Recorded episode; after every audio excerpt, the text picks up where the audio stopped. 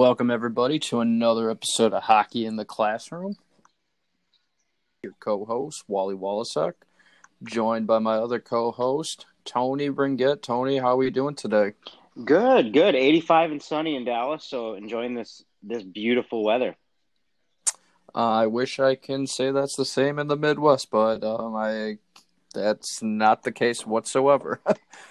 um, Tony, let's just dive into this uh, big news that just got released today, and uh, that's the fact that. Uh, and I was gonna do this show a little differently today. I was gonna I was gonna go into the Hockey East and NCHC first because the regular season's ended, but we need to hit bigger news that was just released, and that's regard regarding the ECAC right now, and that is that uh, Harvard uh, has now withdrawn from the ECAC playoffs due to the coronavirus. And I believe you just messaged me not too long ago that a couple other teams are considering or have already decided to follow that suit. Yeah. So, so just highlighting it a little bit more, the entire um, Ivy League came out. So they can't recently canceled their their basketball tournament. Um, they came out today and canceled all spring sports. Um, oh wow! Yeah, so, but any any winter sport, it's up to the school if they want to continue playing in postseason play. Harvard and Yale, um, two teams. Let's be honest, that probably didn't have much much to play for in the in the grand scheme of the NCAA tournament.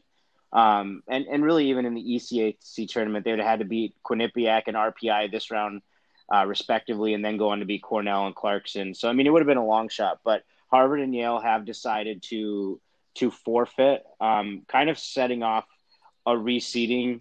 Um, luckily, it happened early enough that they could catch it and, and reroute teams to different opponents, which which is is kind of um, unfortunate, I guess, in in the preparation point. Um, but now Cornell will have a bye to the to the semis, as will Clarkson. Yeah, I mean, I mean, I get it. You know, the coronavirus, this thing is huge right now. Um, and you know, we're not a politics podcast by any means, so we're not going to get into that part of it. Um, and, and this really isn't a shock either, Tony. I mean, we've seen not only professional sports, but we've seen other um, you know, college uh, sports, you know, make the stand. Whether it's we're just canceling today's game, we're focusing on the playoffs now in college hockey. Um, you know, NHL teams are now coming out and stating it seems like it's one by one that they're going to move away from having fans within the arenas for the time being. Um, and, you know, college hockey actually just followed that suit as now they're not looking to have the stadiums filled once we get into the top 16. Yeah, that's that's really and and you're seeing more and more schools follow suit. Um, I believe RPI has made that decision that they're not going to have anybody playing or any fans in the stand. So when we say that, there'll be fans, but it'll be like immediate family and stuff like that. So it's not going to be your your your average fans and stuff like that. Um, but yeah, it's it's really it's an incredible thing that's happening, and not incredible in a good way. Um, Rudy Gobert, who is a center for the Utah Jazz, recently uh, Plonsky actually just texted me about it. Um, he tested positive for it. So I really wow. our first athlete that we're seeing, and I mean really at especially at the with when you're looking at the NBA and and the NHL, how many of these players share locker rooms with yeah. dual purpose venues?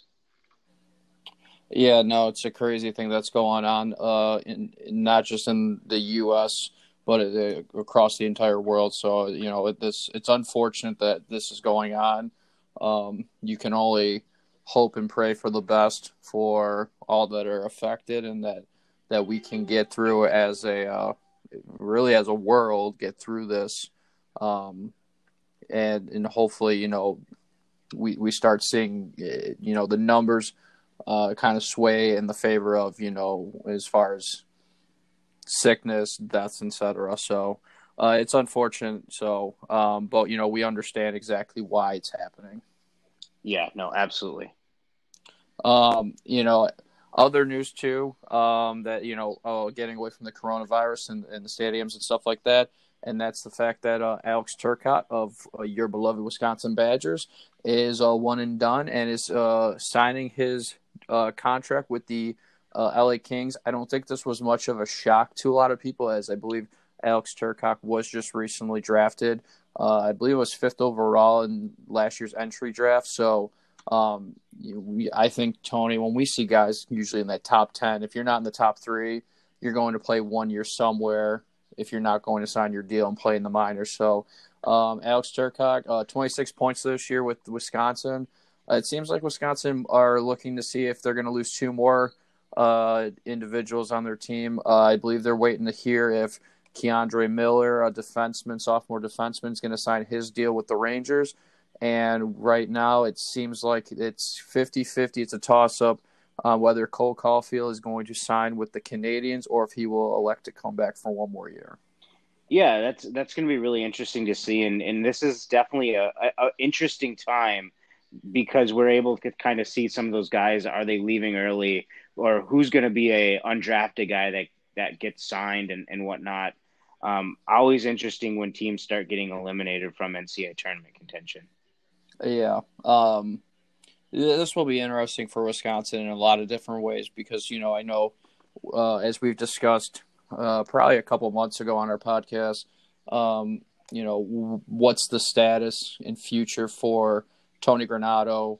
You know, I think Tony we we talked about you know is it do we see possibly Wisconsin parting ways with him middle of the season, end of season, or do we think he's going to get one more year to see if he could kind of you know rebound from this past year? Um, so you know this with these guys either going, potentially going, or staying, I think really can also affect you know, you know the status of Tony Granato's uh, future here at Wisconsin. Um, I'm not saying that he might not have talent coming through the ranks here, or or he doesn't um, believe in uh, that the the remainder of his roster can can uplift. But we're you know we're talking about Cole Caufield, who led the team in scoring this year, led the led the conference. Conference uh, was one of the top, if not the top freshman in all of college hockey. Alex Turcotte was uh, got to be in the top three at 26 points for Wisconsin too. Um, and then you you know losing a sophomore defenseman uh, in K'Andre Miller. And those are three pretty big keys for Wisconsin this year. Uh, I think without these three guys, Wisconsin's season could have been a lot worse than it, than it really was this year. So, um, you know, so if you're a Wisconsin Badger fan, you know this is unfortunate news to to see, uh, considering they're freshmen and sophomores. Um, and you can only hope that Tony Granato's recruiting class that's coming in and and the development of the team that he's got right now can uh, kind of uplift what you are losing and potentially losing going into next season. Yeah, and Granato recruits incredibly well, and, and Wisconsin has for, for a while now. And I almost wonder if that's I don't. It's obviously not a bad thing to recruit so well, um, but they were along with Minnesota one top two youngest teams in the country this year. And I mean, as you and I have talked about, like in college hockey, some of these guys, you're there for three, four years. You you've built up some muscle. You're you're quite a bit bigger and you're quite a bit more experienced. And I and I almost wonder if having those young like I almost look at like Kentucky like teams um, in that one and done type of deal might not be as efficient in college hockey because I feel like we saw that, you know, with the North Dakotas, the BCs, the Minnesotas, even like Michigan for a little while. And now they're returning back to that prominence that they've had for so long and you wonder how much of it is it they get some of that senior leadership, they get some of that veteran presence, which can obviously really, really help. Yeah, I mean, I think we've seen in the trend in college hockey, and I don't think so much within the last few years, but um, uh, under you know, except for some you know, obviously some circumstances, certain players, but you know, just from articles and, and my own knowledge with some of the college hockey coaches we have right now, and even in the past, their ultimate goal um, is not just uh, you know they're not just hockey coaches, but you know uh, they're educators of the game. These guys uh, want to see these kids succeed at the next level. Uh, I don't doubt that Tony Granato has already had the conversation or did have the conversation with Alex Turcotte that he is probably more than ready for the the professional rings. And you know, as much as Tony Granato probably wants to keep him to to build a, a contender for Wisconsin, doesn't want to hold this kid back who's got the talent already for the next level. So I mean, and I think we've seen that. Um, you know, just from my own personal knowledge, I know Andy Murray did that with Danny DeKeyser as a junior. Um, he was ready for the NHL, um, and and so I know a lot of other players um, in in years past with with their respected uh, schools and coaches were the same. So um, you know, from a fan's perspective, it's something that you kind of hate seeing because you're hoping that they're going to stay, and you know, especially if you're like you know like a Wisconsin, this was not the season you were hoping for, so you're hoping next season it's a turnaround season, contend for a Big Ten championship and a national championship. So when you lose these key pieces, it's unfortunate, but you kind of understand why. Uh, you know, holding these kids back when when the talent and you know hockey IQ is already there for the next level. Yeah, no doubt. All right, Tony. Um, I mean, that's all I got for the news in college hockey. Uh, let's dive into here. Um, and I, you know, I know we always go Atlantic hockey and ECAC. Uh, let's go NCHC and Hockey East first because you know the, they're the ones that just wrapped up the regular season. We are officially now in 100% playoff swing starting this weekend. Yeah, and in a very very exciting t- time of the year. Um, quite frankly, there there was definitely some juggling around in position and some battling for position in both, but we're now where we want to be, and that's and that's conference tournament time. And I think no better spot to start than within Hockey East. Um, we talked about the importance of the the UMass game on Thursday against Vermont, and that was because UMass could clinch that second seed and really let a lot of the games Friday kind of decide what was going to go on. Um, UMass did beat Vermont. UMass is the number two overall seed. Um, Lowell and Maine were able to slide into three and four as Lowell beat UConn and Maine beat Providence. Um, the biggest question mark really going into the weekend, though, was who was going to be that odd man out. And that turned out to be UNH. Um, and despite getting the tie with BC on Saturday, it just wasn't quite enough as Northeastern did beat BU on, on Saturday uh, to clinch that final spot. So we have our eight teams, and and it's crazy. A team like UNH, a really good team, is their season's done. Uh, yeah, uh, and this was going to be unfortunate for any of the top nine teams, really. You know, excluding Merrimack and Vermont right now, um, because we already knew for a while that these two were were kind of out of it. Um, but so you knew out of the top nine that someone's program who had a, a great season this year was going to be cut short and left out of here.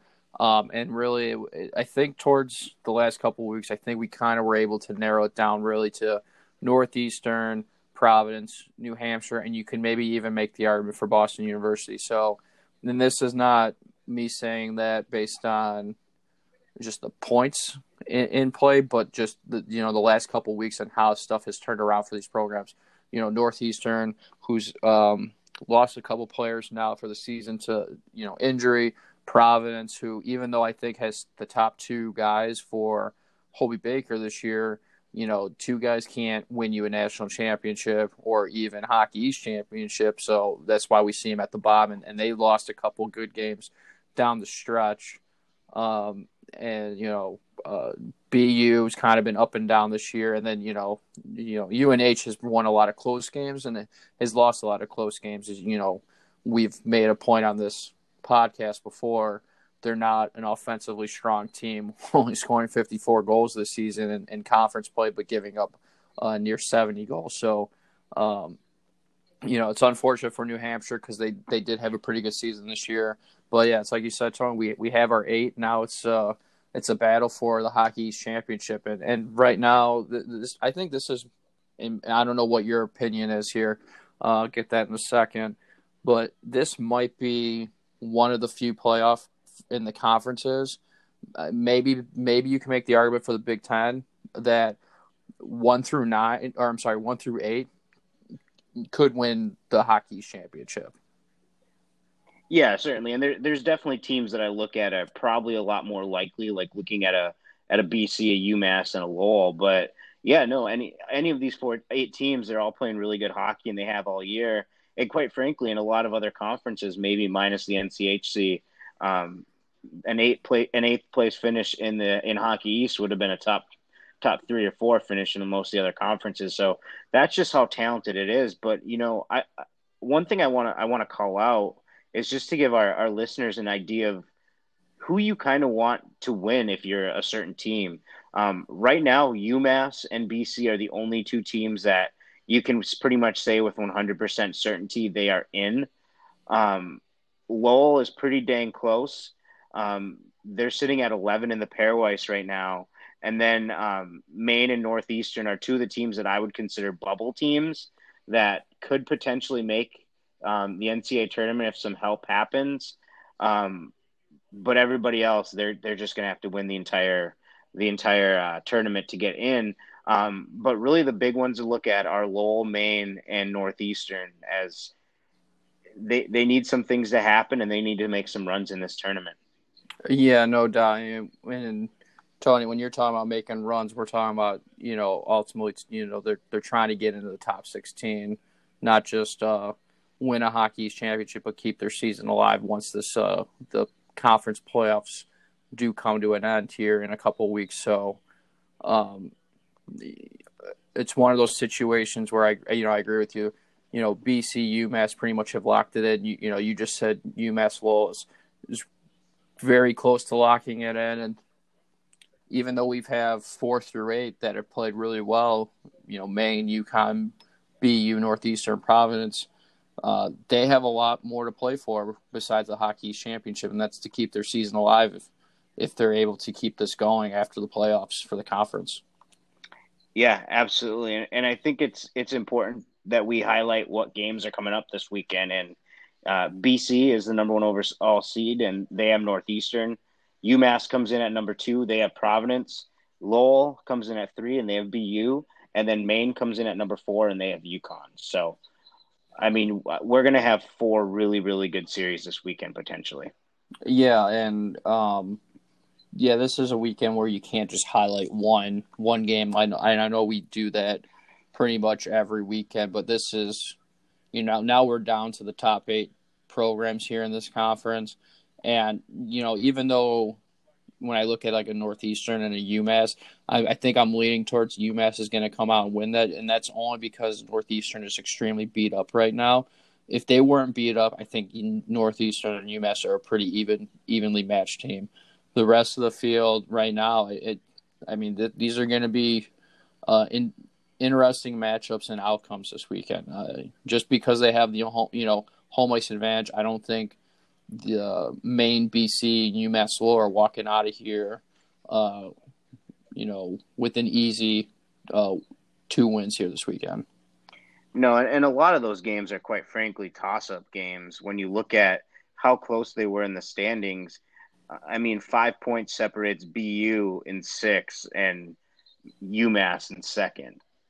Yeah, and I mean, if we gone, if we took the time right now and we had more than an you know hour, hour and a half to, to do the show, um, or if we were just a Hockey East podcast, which we're not, um, if we went through the schedule for each one of these programs, at some point, I guarantee that each of them have beat up on each other at some point this season. So this is not like we're saying, oh yeah, UMass has already you know won four games against Northeastern this year, or you know, Providence has beaten BC three out of four times. That you know, that's not the case. I you know, there's a lot. There were a lot of games uh, that these programs probably split this this past year if we went back and looked at everything. So th- that's what makes this very interesting. I mean, Tony, if I really had a game to pick, which this is extremely hard, uh, and and the listeners might be questioning me on this, but I actually am more intrigued at the UConn Maine series, of, if anything, because I know those two teams this year have flip flopped, I think, more than any team in this conference. And I think these are two teams I don't think a lot of people uh, really expected to be in this position right now. Uh, Maine came in at four and UConn at five. So both played extremely well this season. I actually like that matchup right there. That was a, a matchup I kind of was hoping for. Yeah, no that that one's going to be exciting, and then I really have my eyes on Lowell BU. Yeah, that that's going to be a good series. Uh, um, you know, BU's kind of been a little up and down the last couple weeks, but you know, Tony, you mentioned they uh, got the split against Northeastern this past weekend. Um, so you know, see it, you know, see if they can ride that out a little bit. They ended up losing to BC, I think, a couple weeks ago, so they're not. They didn't end the season as strong as I think BU probably hoped for, but uh, you know, playoff hockey now records are zero zero. So all this shit that just happened this regular season doesn't mean anything anymore. Nope, exactly. Uh, okay, Tony, switching gears here. We had another conference in the NCHC uh, wrap up their regular season this past weekend, and it, we had a couple diff, uh, surprising headlines that happened uh, over the weekend for the regular season. Yeah, yeah, and it, it, was interesting because Duluth actually had a shot at the number one seed, um, which I didn't. I, I thought I read somewhere they didn't, but they did going into into Saturday night. Um, but North Dakota did get the victory against Omaha on um, on Saturday night, so sets up a, a, series with Colorado College as the number one overall seed. Um, Western Michigan and, and, Duluth each picked up sweeps this weekend, and then Denver earned five of six against CC. So things kind of fell into place exactly as they sat coming into this weekend um, at the top, at least. Yeah, uh, and you know the biggest thing I, I took away from this is um, you know, North Dakota got the split with Nebraska home Omaha, and like you mentioned, you know, if you're a UMD Bulldog fan, you were rooting for Omaha this weekend. You got at least after Friday, you were you were sitting pretty when they got the W there, and you're thinking, okay, come on, Omaha, let's get that second W, you know.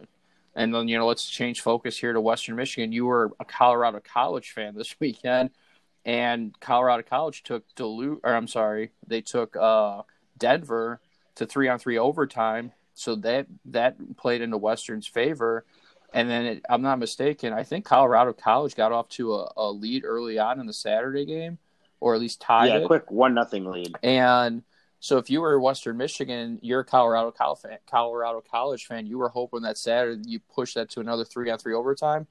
Western and Denver then are tied if Denver doesn't get the extra point there. So um, and it, and it, came down very close. I think going into last weekend, Tony, and I could be wrong, but I think Western was down three points.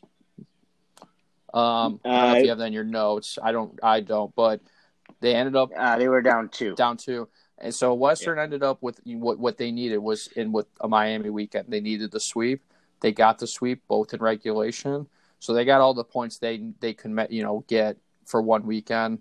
And they just fell short of third by Denver with one point, uh, but Western locked in home ice advantage. Western played well against St. Cloud State this year, so uh, St. Cloud at Lawson Ice Arena in front of the Lunatics.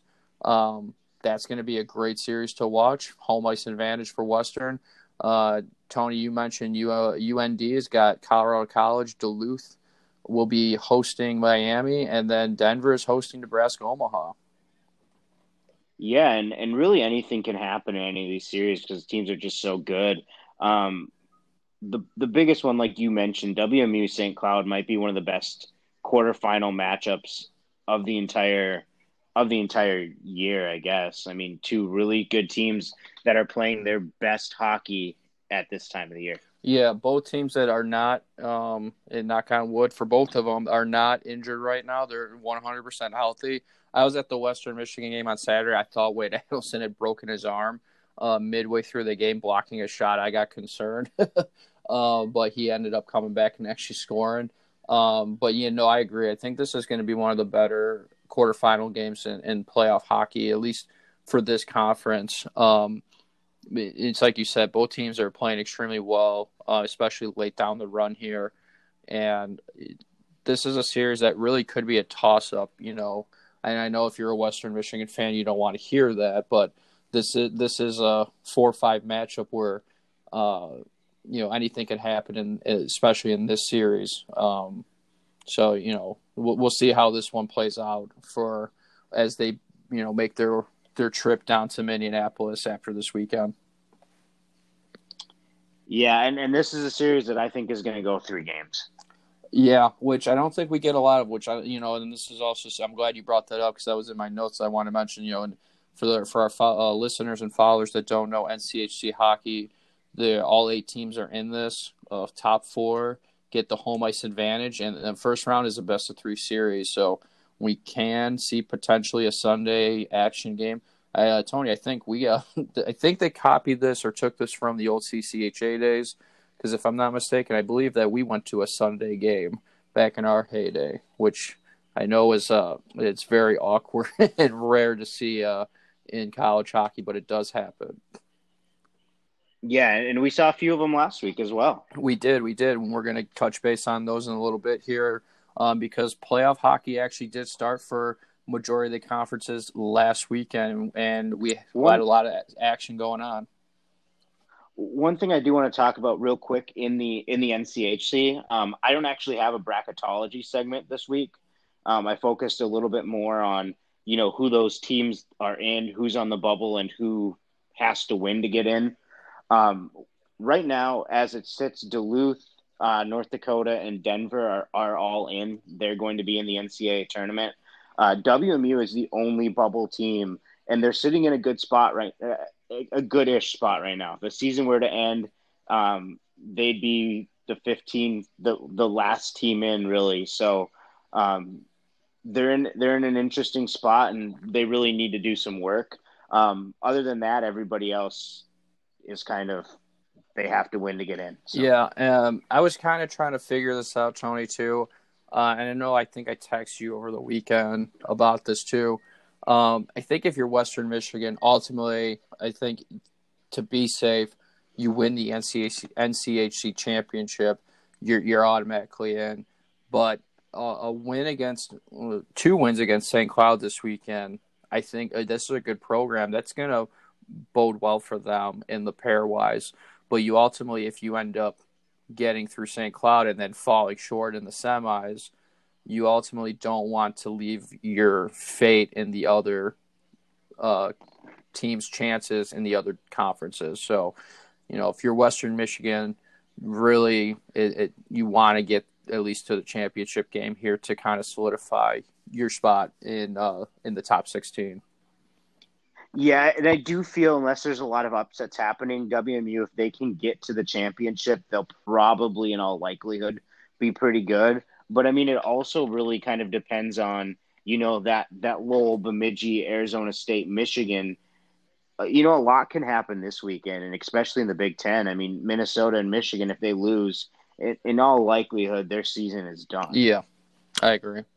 Um, so we'll see how that plays out. We could potentially see another four NCHC teams in, in the top 16, or we're looking at just three. We like Tony, you mentioned, we got three that are already a lock in here. So uh, NCHC playoffs do start this weekend, as we mentioned, uh, as long as well as hockey's uh, playoffs as well. So, but we are Tony. Now we're in full playoff mode. We actually had playoffs start last weekend for a lot of different uh, conferences. Um, let's go to the top. Let's start with Atlantic hockey. Yeah, so the Atlantic hockey, uh, Air Force and Bentley took care of business, sweeping Mercyhurst and Canisius. Um, kind of what we expected. Um, it was a little bit hairier though for Robert Morris, as you know they lost Friday night um, to Holy Cross, and then needed overtime on Saturday to force that decisive game three on Sunday, which they won pretty handily. Um, really, no upsets in that first round. All the top seeds advanced. Um, kind of looking at what's what's going on next weekend. Uh, Bentley travels to AIC. Uh, Army hosts Niagara. RIT hosts Air Force, and then Robert Morris travels to Sacred Heart.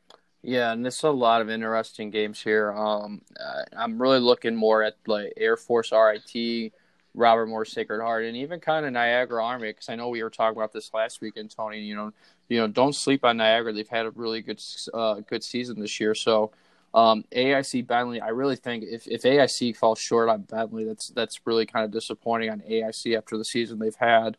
Um, but you know, Robert Morris, like you said, they, they had to really grind it out against a Holy Cross team that was tenth in the in the conference to get to where they are now, and they got to play a number two Sacred Heart team. Uh, Air Force, who's pretty much split all season long, has got to face a really good number three RIT team, and then Army is going to host Niagara here. So there's at least three out of four games that are going to, or series, I should say, this weekend that are looking really good that um, could potentially be toss up series here. Yeah, yeah, no doubt. I mean, it's like the two that that you mentioned, uh, Air Force RTs. That one that just jumps out to me, and then of course Niagara Army four five is always an interesting. Yeah. Um, but yeah, Tony, I mean, uh, not a lot, you know, more to talk about. We're, you know, towards the end of the year, we got playoffs going on. Um, so let's just kind of keep this rolling here. And, you know, we did mention ECAC hockey um, and what's going on right now, especially with the coronavirus. But let's recap what happened last weekend and let's kind of see if we could put a picture together uh, of what's going to at least move on, uh, you know, at least outside of the Ivy League schools here. Yeah, Harvard in what would turn out to be their last uh, last series of the season um, they swept St. Lawrence. Uh, Colgate swept Brown. Um, Colgate did need overtime on Saturday to eliminate Brown.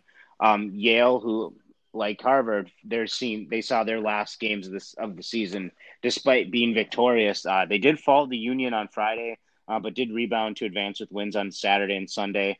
Um, Sunday though was a, a, a two overtime thriller, so really exciting game there to to move on to the next round. However, the biggest shocker of the weekend was the 11 seed Princeton upsetting the number six seed Dartmouth with a pair of overtime winners. That was one I definitely did not see. Uh, yeah, I, I didn't see that coming either. I was shocked when I saw that.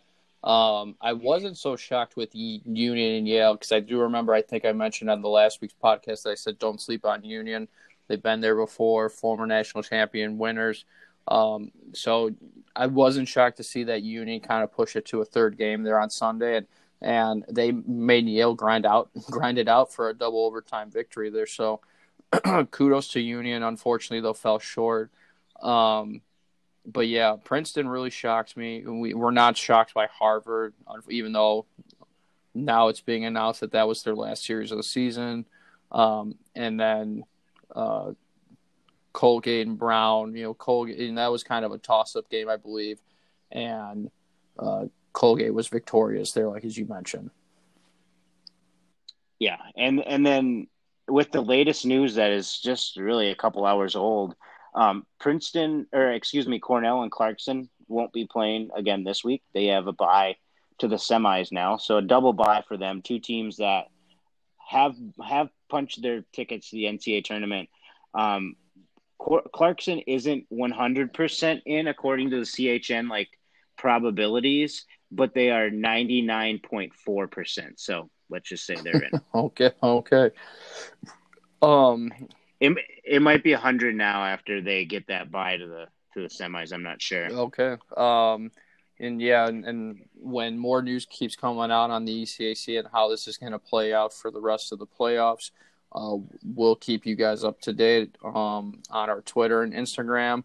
Uh, if you didn't, you know, if you guys don't follow us, follow us uh, on Twitter and Instagram, uh, where we post all our news and and what's coming up for us. So once we find out what's going on in ECAC, we're going to post that out to everybody, so you guys are aware what's going on, and we'll recap as well next week on the podcast as well. So.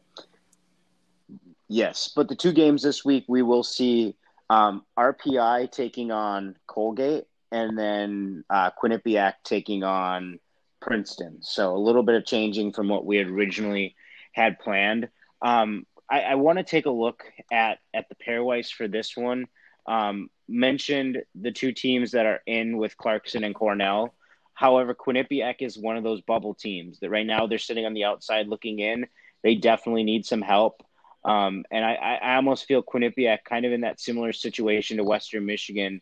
Um, winning your conference tournament's obviously going to be the best thing, but they might be sitting in an okay spot if they if they get to their title and have a win against um, what would be against Clarkson. So okay, so we got some interesting uh, storylines here. That even though we have a lot of teams that are uh, unfortunately ended their season early due to the virus that's out, uh, we still do have implications here for the remaining team. So we'll see how this plays out. But I think Tony, we were this is no shocker, despite how Cornell and Clarkson do in the semifinals. They have already punched their ticket in for a top 16. Yeah, we'll see them in the yep. tournament. All right, Tony, let's keep it moving here and uh, let's go towards the WCHA. Yeah, so the WCHA, we had a little bit of, of drama here and, and some a couple upsets um, in the sense of seeding. And then we had Bemidji State get taken to a decisive third game against Lake Superior, which is one that I, I mean, we talked about how Lake the difference between that one and that and that two seed with getting Lake Superior and getting Anchorage. Um, but Lake Superior put a fight in and, and made Bemidji play an extra game. Um, Minnesota State took care of Anchorage like we really expected, um, handling them pretty easily. But then in the middle, there were uh, the the bottom two seeded games, I guess, with the three and the four seeds.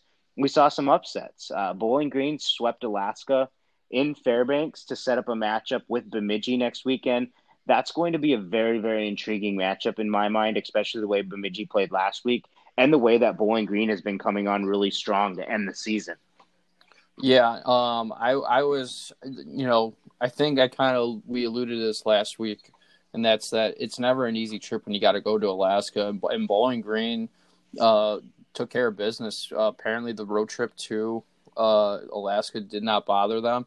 Uh, they ended up with four two victory on Friday, and then three two closer victory on Saturday. But they took care of business and well deserved moving on. Uh, Bowling Green, I think I've mentioned this many times throughout the podcast.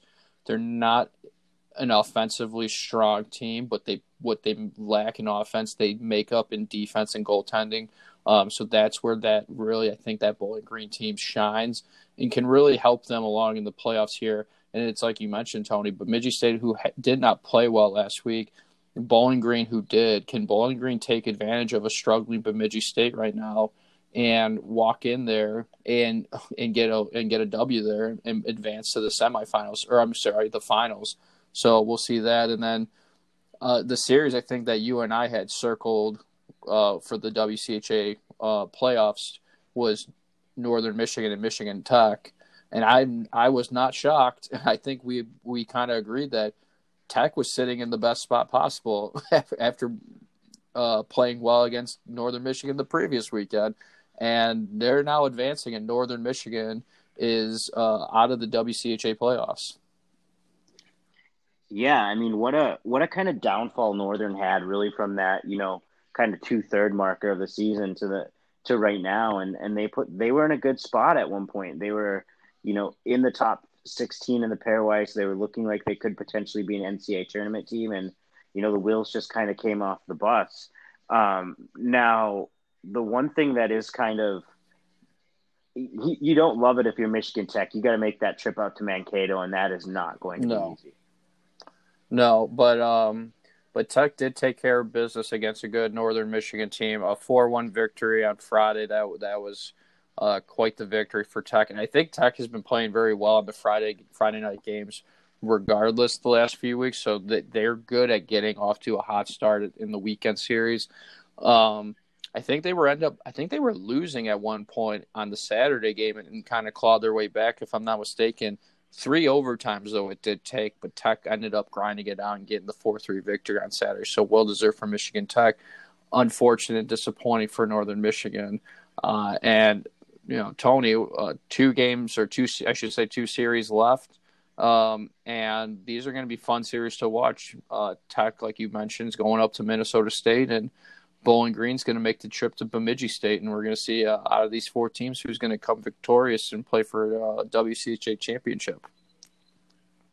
Yeah, I'm I'm really excited to see how this plays out, and and this is going to be one of those conferences that um, one team's in for sure. That is Minnesota State and then Bemidji is kind of, I would say, they're one of the highest as far as odds to make the NCAA tournament as an at large.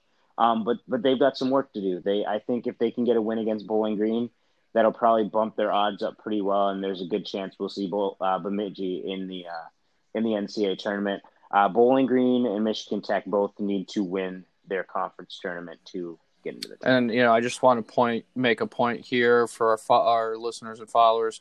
Uh, WCHA playoffs. Uh, we had the three game best of three game series in the quarterfinals. We have the same here in the semifinals, so a little different than the NCHC. Um, and then the final is uh, obviously just a one game, one and done championship game. So uh, WCHA actually has two rounds of best of three, with the final being uh, just a one game championship game. So For those that don't know that, it's kind of a unique. It, it, really is. I, I kind of like it. If you know, um, you know, I'm, I'm used to the CCHA, the old CCHA, which is now the NCHC uh, playoff setup, which is the best of three, and then semis are one, championships one, and they they actually do have a consolation game, which is a one and done. But I actually do kind of like. I'm with you. I kind of like the interesting setup here. You get best of three for two rounds, and then the championship game uh, is one and done, which you know I think that would make the most sense. So I, I do like the that setup there for for how the WCHA. I, I would I wouldn't mind to see a lot of the other conferences maybe adopt that. Yeah, no, I'm I'm right there with you. Um, okay, Tony. Uh, last but not least, but uh, we got some Big Ten hockey uh, going on here. What what did we see last weekend in Big Ten hockey? Well, we saw a few teams get eliminated from their shots at the NCAA tournament. Um, those being Notre Dame, Michigan State, and Wisconsin. Um, I believe it was Notre Dame and Minnesota. My laptop's kind of freezing on me right now. Um, Minnesota Notre Dame needed a, a Sunday game um, to determine, and Minnesota ended up picking up that victory over Notre Dame. Uh, Michigan and Ohio State handled Michigan State and Wisconsin pretty easily, um, but it sets up some pretty good matchups this weekend with uh, Penn State, who was who's been idle for the last two weeks. Um, they'll take on Minnesota, and then Michigan will take on Ohio State in Columbus. Now we mentioned how it was it was a best of three series in the quarterfinals, or excuse me, in the semis in the WCHA. It is not in the in the Big Ten. It is a one game, a, not a one game series, one game, um, and then a one game in the final the following week. So um, very very interesting setup in the Big Ten, if if you ask me. But right now, Penn State, Ohio State locks for the NCAA tournament. Um, and then Mich- Minnesota and Michigan are two teams playing for their tournament lives. Uh, Michigan's definitely in a little bit better situation than Minnesota. I'd almost argue Minnesota needs they need a lot to happen if they don't win the Big Ten tournament to get into the into the yeah. Um. Yeah. So just to kind of give my opinion here and recap, I, if you're Michigan State, this is just unfortunate how the season ended for you guys. Um, such a good start and kind of a surprise team most of the season, but the last maybe month, month and a half has not been good for Michigan State. And on the flip side, Michigan has been playing. Uh, Michigan might be one of the hottest teams in college hockey right now. Uh, they've been playing very good hockey, and they're getting the wins when they need to get the wins. And, and they took care of business against Michigan State, which is n- kind of no surprise. They did the same not even what two three weeks ago when they played them at Yost Arena. So Michigan, I think all season has gotten the better half of Michigan State. Um, so if you're Michigan, you're a Michigan State fan. This is just unfortunate how this season, which uh, like I said, no one. I don't think the expectations around college hockey were extremely high for Michigan State, uh, but you know they played er, played well early on, and so this is just unfortunate. Um, you know, when on the flip side, Wisconsin, Ohio State, I think we kind of figured Wisconsin was probably going to be out, but you were kind of hoping Wisconsin was just going to play spoiler and kind of you know see if they could advance their way through this tournament. Unfortunately, that was not the case. Ohio State did take care of business, though. Even though Friday was a nine to one victory, holy shit! Um, Wisconsin did make it tough for them on Saturday, trying to push it to a game three because it did go to overtime. So, a little bit of a different outcome there than the nine to one victory on Friday. Um, but the game that I'm really intrigued to see is Penn State Minnesota. This is the reason why I, I ended up getting to watch this series a few weekends ago. And if I'm not mistaken, both the Get Friday and Saturday games either went to overtime or came down to the last minute in a one goal game. And Minnesota played extremely well and just couldn't bury the the tying or game winning goal. Uh, and Penn State, I think, really didn't play well in the Friday game. So Minnesota is like right there, right there on the doorstep to beating Penn State. And it, I've never been a fan of teams that get a week or two off going into playoffs. I've ne- I've never been a fan. Um, it scares the living crap out of me if that my if my team that I'm I'm hoping goes all the way just got a two week break. So I don't know how this is going to play for Penn State, um, knowing the fact that they have not played competitive hockey for two straight weeks now. Um, Michigan, Ohio State. This will be an interesting. Just like I said, Michigan's been extremely hot. Ohio State's been up and down, but you know they've been their overall record's extremely good. So uh, it's in Columbus. I don't think Columbus is one of these college hockey arenas that you you don't want to play in. so um, if you're Michigan, I think that kind of plays in your favor a little bit. So I'm, I would not be shocked and I to see Michigan advance for a Big Ten championship game. Yeah, no, absolutely. Well, I mean, just before we advance here, I mean, uh, the game I think out of these two, I I like Penn State Minnesota as my top game for this tournament. Um, but I mean, Tony, I just want to get your opinion because you just mentioned before we started rattling off some scores here that the semis and the championship are one and done. I feel like if the Big Ten, who's seven team conference, and I think we, we're pretty close to being an eight team conference when U of I gets gets in. You would almost kind of would wonder if the Big Ten, why aren't you doing the WCHA? Why wouldn't you want more college hockey?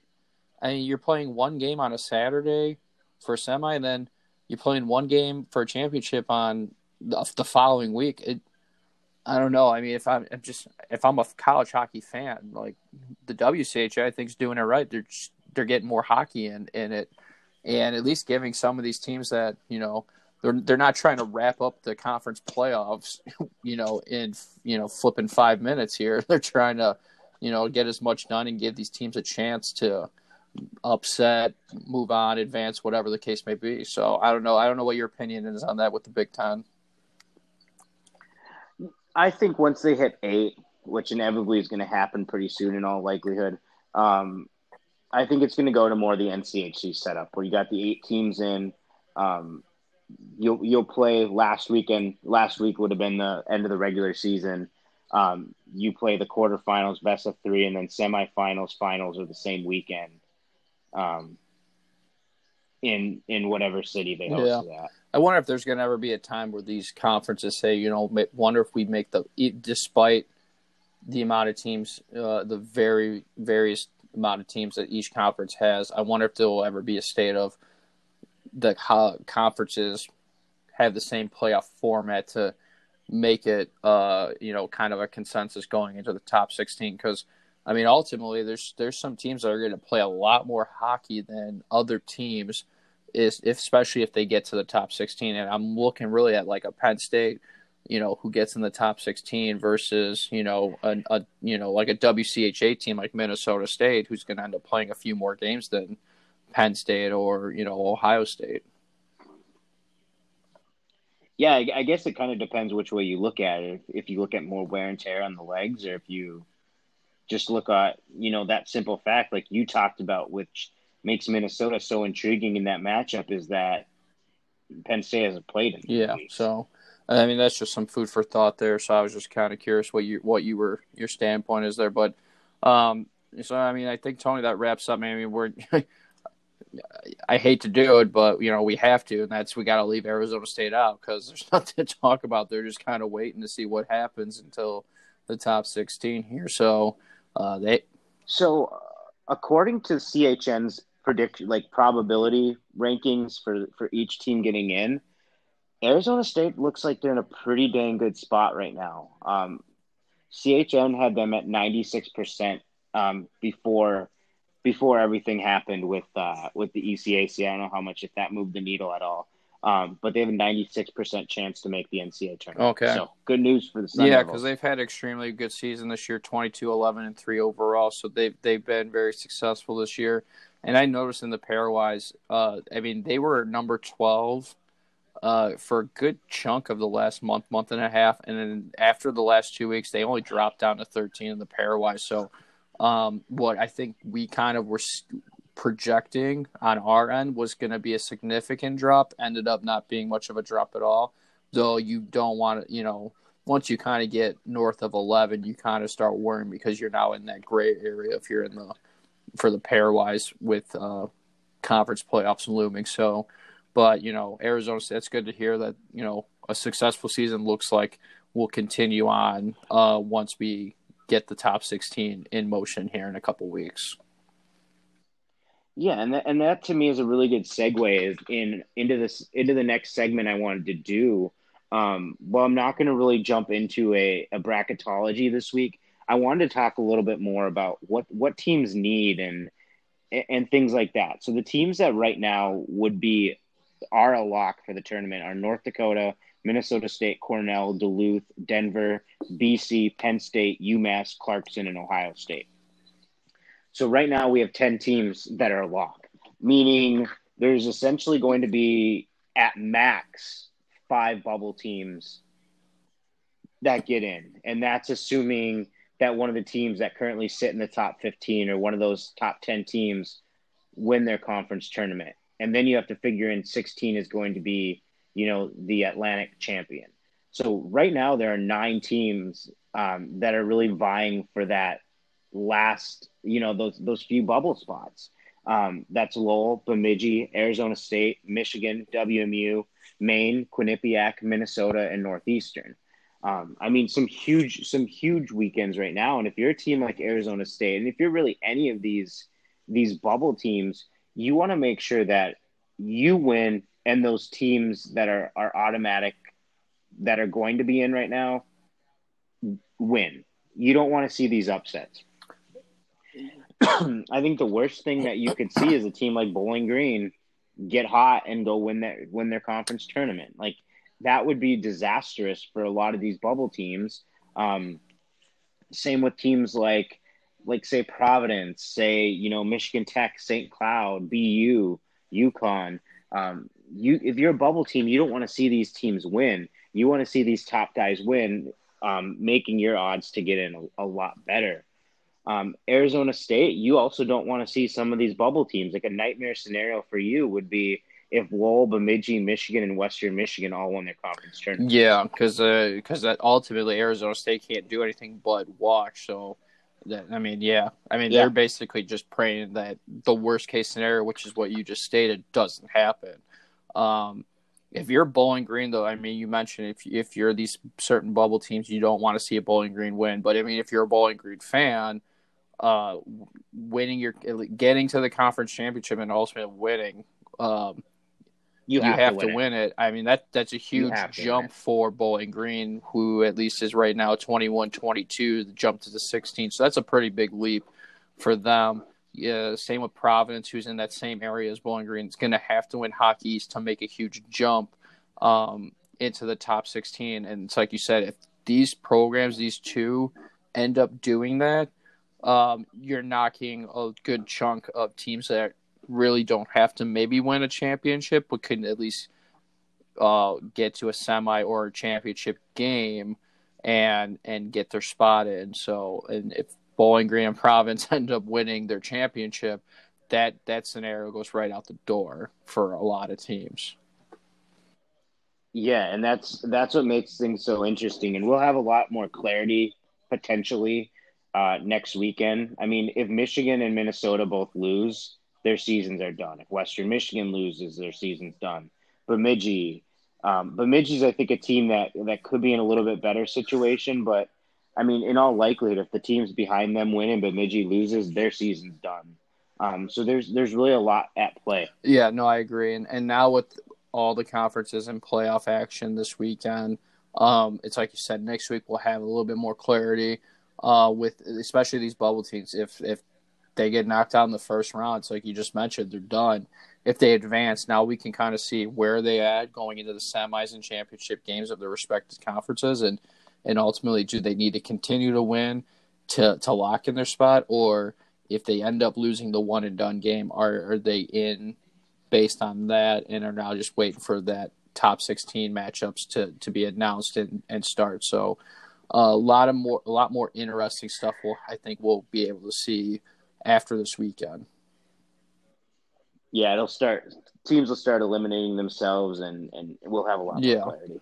Uh, but Tony, that's all I got for the men's side of that. Uh, do we, should we sh- uh, switch gears here and jump over to the women's side?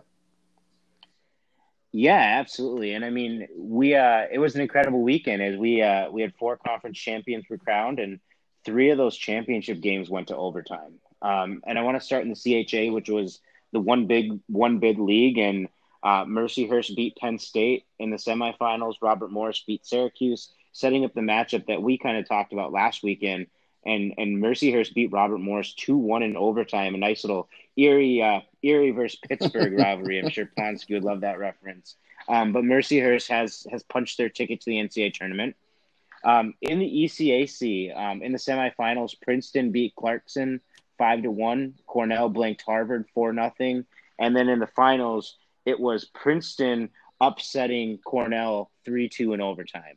Um, I say upset. I, I, I don't necessarily believe it was that big of an upset because I think when you look really one through eight this year, it's probably one of the most balanced fields that I've ever seen in women's hockey. And and I'm really excited to see how it plays out. It wouldn't shock me any outcome to any of those series, quite frankly. Even Mercyhurst. I mean, it's not a series; it's a one. Mm-hmm. It's one game in the quarterfinals, and it wouldn't shock me to see Mercyhurst even upset Cornell. Um, a situation like that. Um, moving on to Hockey East. Hockey East was the only that was was pretty undramatic. Um, Hockey East saw a lot of upsets in the in the quarterfinals. Uh, Northeastern beat Maine three one on in the semis. UConn beat New Hampshire four nothing, and then Northeastern put a pounding on UConn nine to one um, to advance to the NCAA tournament as the automatic bid. They were going to be a top four seed pretty much regardless. Um, in the WCHA, Ohio State had an absolutely incredible weekend. Um, they came back to beat Minnesota 4 3 in overtime and then beat Wisconsin on on Sunday um, one nothing in overtime to clinch WCHA. Um, Wisconsin handled Duluth pretty handily in the semifinal game. Um, but yeah, I, I, think you know Princeton and, and Ohio State, two teams I, I, wouldn't say were the favorites, going in, but not really too much of a shock that they won their conference tournaments because they are some really, really incredible teams. Um, but that sets up some NCAA tournament action. And prior to the news today, Wisconsin sold out their sold out LaBahn Arena in I think an hour and a half wow. for the game. Um, that doesn't really matter anymore. But um, just give you an idea of what's happening next weekend. Cornell hosts Mercyhurst. Wisconsin hosts Clarkson. Uh, Northeastern hosts Princeton, and then Minnesota hosts Ohio State in a rematch right back at Ridder Arena. Oh wow, that's interesting. um, get them back to back weekends. Yeah, I mean this is a this is a field where there's just so much damn talent in uh in this field, this small field, and there's a lot of talent that's being left off the field here, right? With the teams that didn't get to advance and so forth. So, um, this is going to be an intriguing uh you know, playoffs for women's women's hockey, um, just because even though we've had the likes of like a Wisconsin and um, I know we've talked a lot about like Northeastern and and Cornell this year uh, on the women's side and how successful and and really how well they've played all year. But you look at like a Minnesota, Ohio State. Um, you know, you mentioned Princeton and and Robert Morris. I mean, these are the teams that um, maybe we didn't highlight as much, and maybe they don't get as highlighted as much, you know, through social media and stuff. At least the the stuff that the content I follow, you know, you get the typical Wisconsin, Minnesota, you know, the teams that have been, you know, number one, number two in their conferences majority of the year. Um, but when we get to the playoffs here, I, you know, anything can happen. You know, I think that's been our mantra the last few weeks, and and you know we saw it last weekend. I mean, I I think I kind of texted you over the weekend like, oh my God, Ohio State upset Wisconsin, and then you kind of made the, you know pointed out I don't think it's considered an upset, and then I kind of thought about it, I'm like, yeah, that's true. This Ohio State Wisconsin it probably isn't an upset. Ohio State is an extremely well talented team, and easily you know, or I shouldn't say easily, but can very well compete at a high level with even though Wisconsin has um, you know some dominant players. So uh, I'm glad you uh, kind of fact checked me on that one a little bit. So um, you know I don't think there's a clear cut favorite in, in women's hockey for who's going to win a national championship. At least I don't I don't know what your opinions are on that, Tony. You you would know a little bit better than I would. Yeah, I mean this year it's I, I think the top four. I mean I, I no I would I don't even want to say that. I think this is one where it wouldn't shock me if there, there's about seven teams that I could see winning it. I'd be I would be shocked with Mercyhurst. Like just the body of work really isn't there for Mercyhurst as it is for the other seven teams. Um, but it's like you look at Clarkson, a team that's been a perennial power the last few years, having a down year. But anytime you have you have a goal scorer like Elizabeth Giguère on your team, you have a really really good chance to to pull off an upset um, to win some games. Now, the matchups that I'm really intrigued about Minnesota, Ohio State, they've had some incredible matchups this season, a rematch, and then Wisconsin, Clarkson. And I say Wisconsin, Clarkson because just the star power. The fact that you get Abby Roque, um, you get Sophie Shirley, Elizabeth Giguère, um, Daryl Watts, you have some absolute incredible players that are, that can light the lamp, and I expect to see some goals in that one. Watch, it's going to be one nothing because I said that, but. Um, but yeah, no, I agree. Uh, it'll be it'll be fun to see uh, who ends up advancing and and so forth in, in women's hockey. Uh, and speaking of women's hockey, Tony, I think we all know and saw in the NHL and, across the uh, the U.S. was uh, International Women's Day uh, Sunday. It was cool to see um, you know, the all women's production team for the St. Louis Blues and uh, Chicago Blackhawks game. Um, and I just kind of noticed when I was watching Sunday some uh, some hockey throughout the day, they kept mentioning at the bottom ticker, they kept highlighting the Patty Kaz uh, award. So I thought that was really cool because um, not something that probably people get to see, at least on a national television standpoint. Um, and I bet there was a lot of people that probably didn't even know what um, you know NBC Sports was trying, you know, highlighting there at the bottom. Uh, I thought that was really cool to see because I know last week we really started talking about um, the favorites here or the you know the contenders for the Pat uh, Patty Kaz Award, which is kind of what I wanted to swing into and, and ask you. Um, have we seen any kind of changes, or are we sticking with the kind of the top three people that, or top three women uh, college hockey players for that award right now? Those, Those were all just so they that they were announced the three finals. So that's right, I forgot. Um, yeah. So and then you know I don't want to you know sway away from this too quickly here, but um, you know I we talked about Hobey Baker last week too. Um, nothing has been said as far as the hope. I don't think the Hobey Baker finals get announced until later in the top 16, if I'm not mistaken. I don't know if you know that for sure. Um, I want to say closer to the Frozen Four, if if if that makes sense. Yeah, I think um, you're right. But you know, there has been some changes in my top three. Um, you know, I think, like I said, Jack Dugan and Jordan Kawaguchi from Providence in North Dakota. They're they're still my top two guys here. Um, but there's been a little bit of a change in my third. Uh, in the, in the last few weeks, I've been saying Tyce Thompson from Providence. Um, but and I'm sure I'm going to butcher these names. Uh, Nick Abruzzese uh, from Harvard and Marc uh, Michaelis from Minnesota State uh, are now in the swing of here and um, up there with Tyce Thompson. Uh, all three 44 points each this season. So um, you know I, you know Minnesota State and Harvard making some noise here for uh, for Hobey Baker. But like I said, I think it, it ultimately, in my personal opinion, it's going to come down to two guys, and that's Jack Dugan and Jordan Kawaguchi, two guys that have had outstanding seasons this year. Fifty-two points for Jack Dugan and forty-five for Kawaguchi, and um, and both have been extreme, uh, not only from a points perspective, but just their demeanor on the ice. Both uh, big time leaders for their programs this season. Yeah, no, I, I can agree more, and, and I think my favorite's Kawaguchi, but I, I some of that's some of that's just a little bit more like West Coast bias, or I guess Midwest bias, and just knowing that that yeah. area a little bit better. Um, but Tony, I know we've ran usually the last few episodes like an hour and a half, but I think we're uh, kind of wrapping it up here. Is there anything else that we need to cover? Any uh, uh any other news that we we might have missed uh, early in the show here? No, not that I can think of. I mean, it's it's definitely when I was going through my notes, I'm like, this is a lot quicker when we're talking. yeah. um, I think we're you know as we see a lot of teams kind of dwindle down from the playoffs, we see some seasons end and we get closer to top 16. I think um, you know we're gonna have a little bit less and less to talk about, but maybe we won't. Maybe there's something will shock the hell out of us. Maybe we'll have more opinions or more to talk about.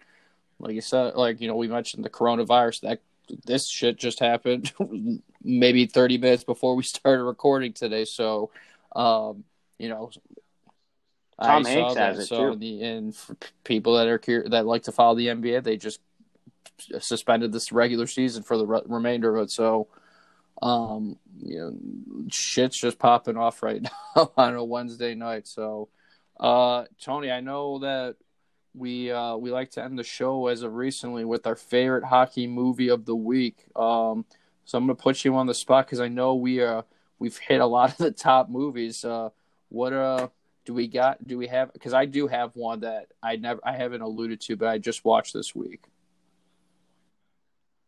Go. I, I don't. I have one that I've I've seen, but I'm not. I'm not one I necessarily. Okay, so the movie that I actually just watched, and and this is courtesy of listening to the Spit and Chicklets podcast with Chris Pronger. Uh, he suggested it. Chris, when I say he, I mean Chris Pronger. Uh, Making Coco, I believe is what it called. Let me just confirm that right here hmm. uh, in my movies here because I did just rent it not too long ago this week. Um, here it is Making Coco, the Grant Fuhr story. Uh, excellent documentary about Grant Fuhr. Um, uh, you know, his ups and downs as being a, a African African American hockey player, uh, especially in the you know 70s and 80s uh, his struggles with addiction and stuff like that, um, being traded to different teams. Um, the the whole story is uh, extremely intriguing uh, for uh, the people that probably don't know anything about him except being a Hall of Fame goaltender for uh, the Edmonton Oilers. So if you get a chance, um, I ended up watching this on. Uh, I downloaded it off iTunes, so you get a chance, making Coco the Grant Fuhr story. Uh, excellent documentary. Interesting. I'll have to um, have to check it out. Um, I guess I'll say Goon because that's oh, like the only other hockey so movie I've it's seen. It's funny you say Goon because I got a text from my cousin about a few days ago who listened to the podcast and he and he he, he just questioned me. He goes, "How's Goons not on your Rush, Mount Rushmore of hockey movies?" So I was like, I don't know. I said, I think I hit the top four right there. I said, unfortunately, you got to leave some off. Uh, I, I think like the top four are so prominent. You talk to anyone, they're gonna say Miracle, Mystery Alaska, Slapshot, and then the Mighty Ducks. Yeah, series. and they've been along around the longest. Like Goon's only been around for what I think the first one came out in 2013. The next one was like 2015. So I mean, we're still talking relevant movies. Um, where the others have been out for 20, 30, 40 years, maybe 50 pushing, I don't know, whatever the case is. So, um, so I think, I, I think, I think our Mount Rushmore movies was pretty spot on, but, uh, no, I, Goon's such a funny movie to watch. So if you never, if, you never got to see it, go on Netflix. They got both of them on there. Uh, both are really funny movies and, and really good hockey movies too you know, maybe I'll, I'll take a take a step away from watching King of the Hill before bed and throw on Goon. there you go. Uh, but Tony, I think that wraps it up for us this week. Uh, we're in full playoff mode, so that means the podcast is in full playoff mode, and and now it's the uh, it's you know the path to the Frozen Four uh, really kind of starts for at least for us as viewers and and uh, fans this weekend is, and we'll see. Actually, tomorrow, oh, we got going on tomorrow? Did we miss that? according to the CHN app, um, and this could be an error, but Robert Morris Sacred oh, Heart. wow, that's a big game. Uh, okay, wow, let's see. Yeah. So okay, we got action starting tomorrow on Thursday. That's kind of surprising for playoff hockey. Um, but we got some exciting things happening this weekend. We're gonna have it all covered, the outcomes and what goes into the semifinals um, for the conferences in the following weekend as we uh, get closer and closer to uh, the top 16 and the Frozen Four. Yeah, and a couple a couple things I want to highlight real quick. Uh, Minnesota Penn State will be on the Big Ten Network at six o'clock Central Time on Saturday. Um, let's see if there's anything Friday. I don't believe there is. No games on TV Friday, but Saturday, um, those two are playing, and then Sunday on the Big Ten Network, Michigan Ohio State at four thirty okay. Central. So if you got if you get a chance, tune in on the Big Ten Network. I know for the NCHC, uh, once we get to the semifinals and championship game, you will be able to see those games on the CBS Sports Network as always. Um, and if any other national broadcasts are going to be uh, presenting any other college hockey uh, playoff games going forward. We will be announcing that on our Twitter, Instagram, and as well as on the podcast. Uh, but we got a lot of things coming up, and we're excited to see where the the remainder of the season's going. It is coming to a close very quickly, uh, but we will be with you every step of the way. Uh, as always.